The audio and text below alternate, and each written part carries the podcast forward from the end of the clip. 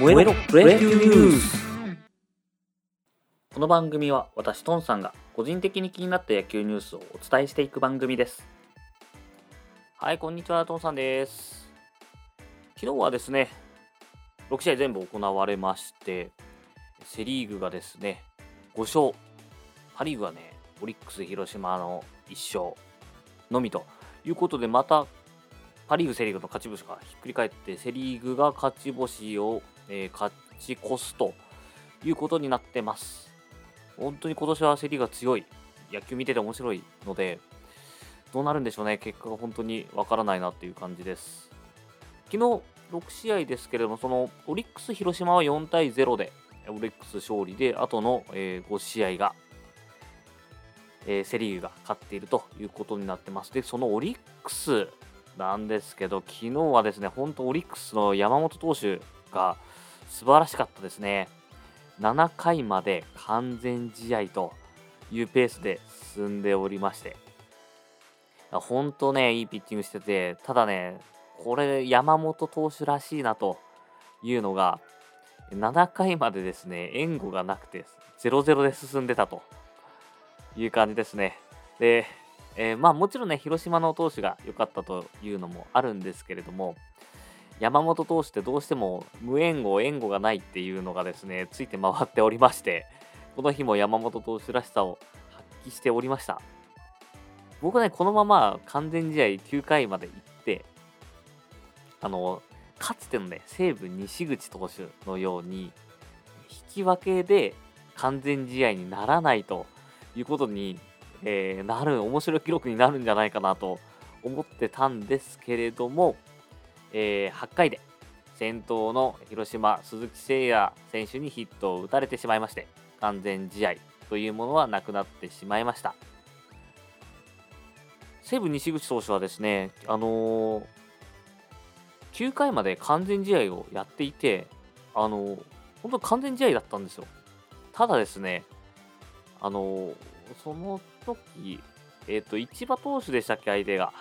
で、えー、本当に市場投手もいいピッチングをしまして、え西武打線もですね、ゼロに抑えられて、えー、延長になってしまうと。で、完全試合って、まあ普通にいけば9回で試合が決着するんですけれども、完全試合の条件にですね、勝利投手であるというものも含まれていて、9回0-0だったので、そのまま延長に入ってしまいまして、延長で、えー、西口投手は打たれてしまうということになって、完全試合じゃなくなったんですね。まあ、9回としては参考記録みたいな形になりますけれども、え、完全試合としては名前を残してないっていう、これはもう不幸すぎる ですね。まあ、これは西口投手らしさですね。で、まあ、あの、オリックス山本投手は、え、8回投げ切って、で、結果ね、4-0で広島に勝利をしまして、これで交流戦が単独首位、楽天に並んでましたけれども、単独首位。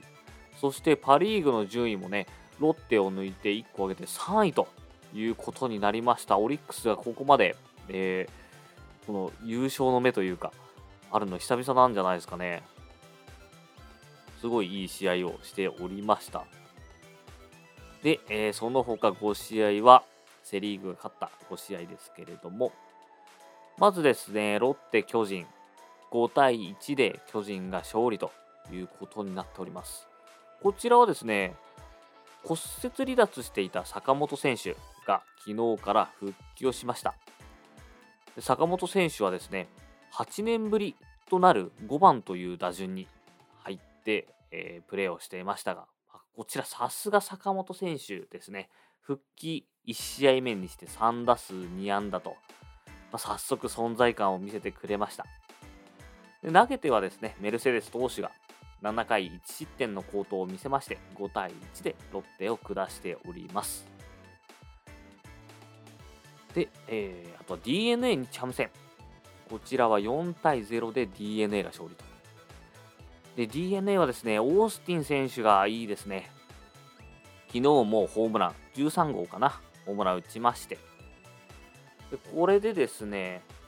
交流戦終了までに、えー、全球団からホームランをそのシーズンで上げるという記録を成し遂げました。まあ謎記録っちゃ 謎記録なんですけど、まあ、そういう記録があると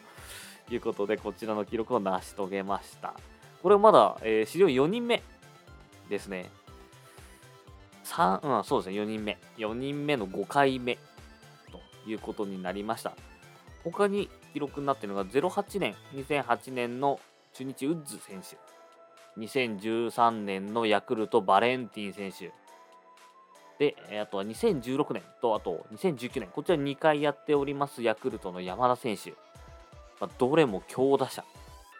の3人しかやっていない記録をオースティン選手が成し遂げたということになりました。で続いて、えー、ソフトバンク、ヤクルト。こちらは1対0でヤクルトが勝利とえこちらはですね、ヤクルト村上選手の、えー、ソロ一発のみの1対0ということになりましたね。村上選手はですね、ホームランは量産しておりまして、今、ホームランダービートップに立っているんですけれども、交流戦の成績がですね、打率がものすごい悪くて、1割8分4厘ということになっているんですけれども、えー、非常に気持ち悪い記録になっておりまして、打率1割8分4厘ですよ。1割8分4厘なんですけれども、OPS、長打率、多数出塁率ですね。こちらが、えー、9、9.6、違うな、なんて言うんだろう、これ。0.968ポイントということで、まあ、めちゃめちゃ強打者の成績になってます。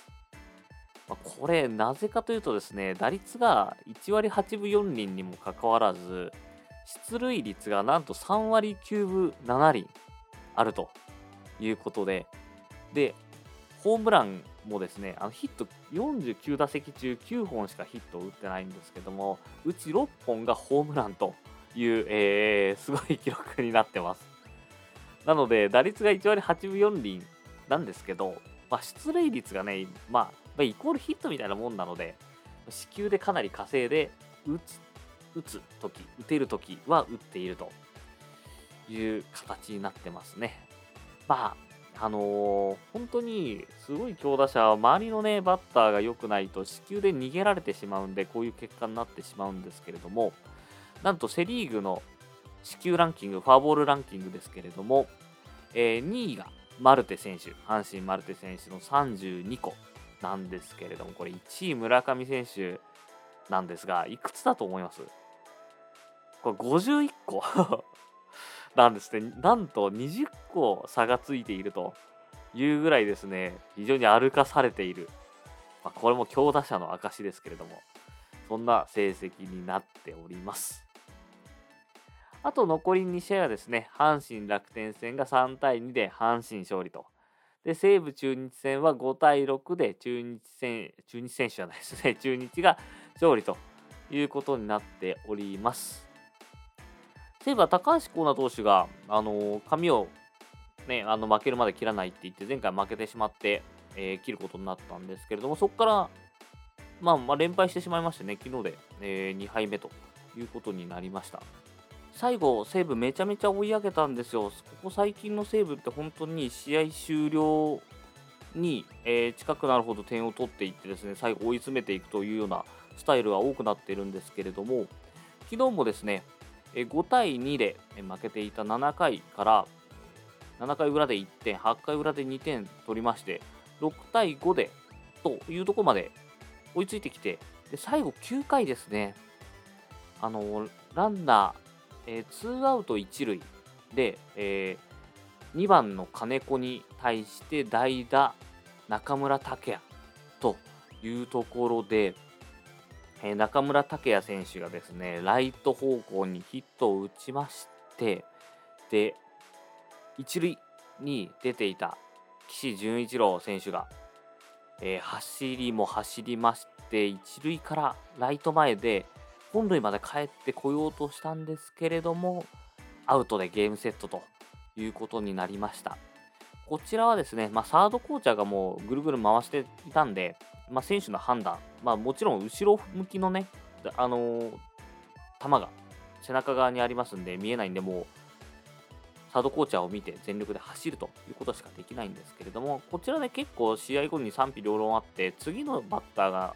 森友哉選手だったんですよ。西武で一番、一番勝負強くはないですね。一番勝負強いの今、ウー・ネンディ選手なんで、あの、得点圏打率が4割7分ぐらいあった気がしますけども。えー、まあ、森友哉選手は今、打率が2割9分ぐらいありまして、まあ、打つに関してはもう森選手。で森選手が打たなかったらもう負けてもしょうがないやっていうのが正直西武ファンの心情なんですけれども、まあ、そこを待たずね回したというところで賛否両論あったんですけれども、まあ、正直、うん、そんなに悪くないというかちょっとねライトも補給からのあれが時は遅れていて、まあ、帰ってこれるかもなと思っていたのもありますし、えー、ランナーがね、岸潤一郎選手という、まあ、快速のランナーなので、まあ、ここでワンチャン追いついて次の森友哉選手で逆に逆転と